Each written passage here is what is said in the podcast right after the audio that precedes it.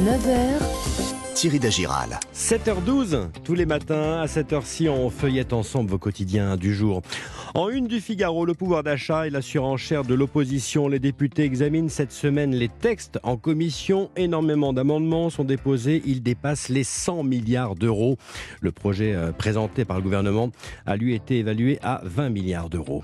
Les échos s'intéressent à l'euro et à sa chute. Qui sont les perdants et les gagnants? La devise européenne se rapproche de la parité face au dollar. Ce sont principalement les importations de produits de grande distribution qui sont frappées de plein fouet.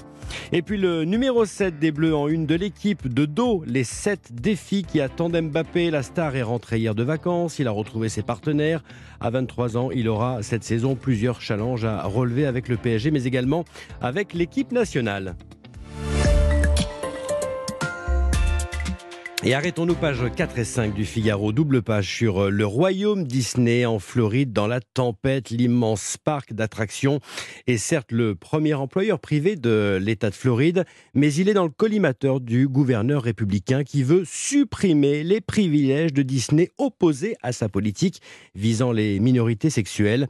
Le statut euh, privilégié a été accordé en 1967, mais voilà, voilà, les employés sont en grève régulièrement et manifestent contre la loi sur les droits parentaux dans l'éducation votée par les élus républicains de Floride. Loi homophobe qui est entrée en vigueur début juillet. Bras de fer donc entre Mickey et le gouverneur de Floride qui illustre les tensions croissantes autour des questions de société aux États-Unis.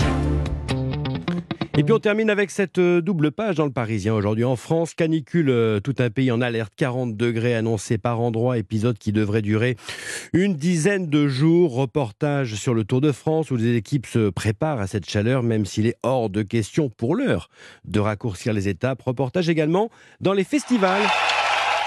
Aux vieilles charrues, où des canons à eau ont été mobilisés. Le festival breton débute jeudi et le patron explique qu'il a commandé 30 palettes d'eau supplémentaires, des produits euh, hydratants et pris des équipes en renfort, en fort pour ceux qui travaillent. Eh bien, l'État incite de plus en plus les employeurs à communiquer sur la chaleur et le ministère du Travail a été très clair.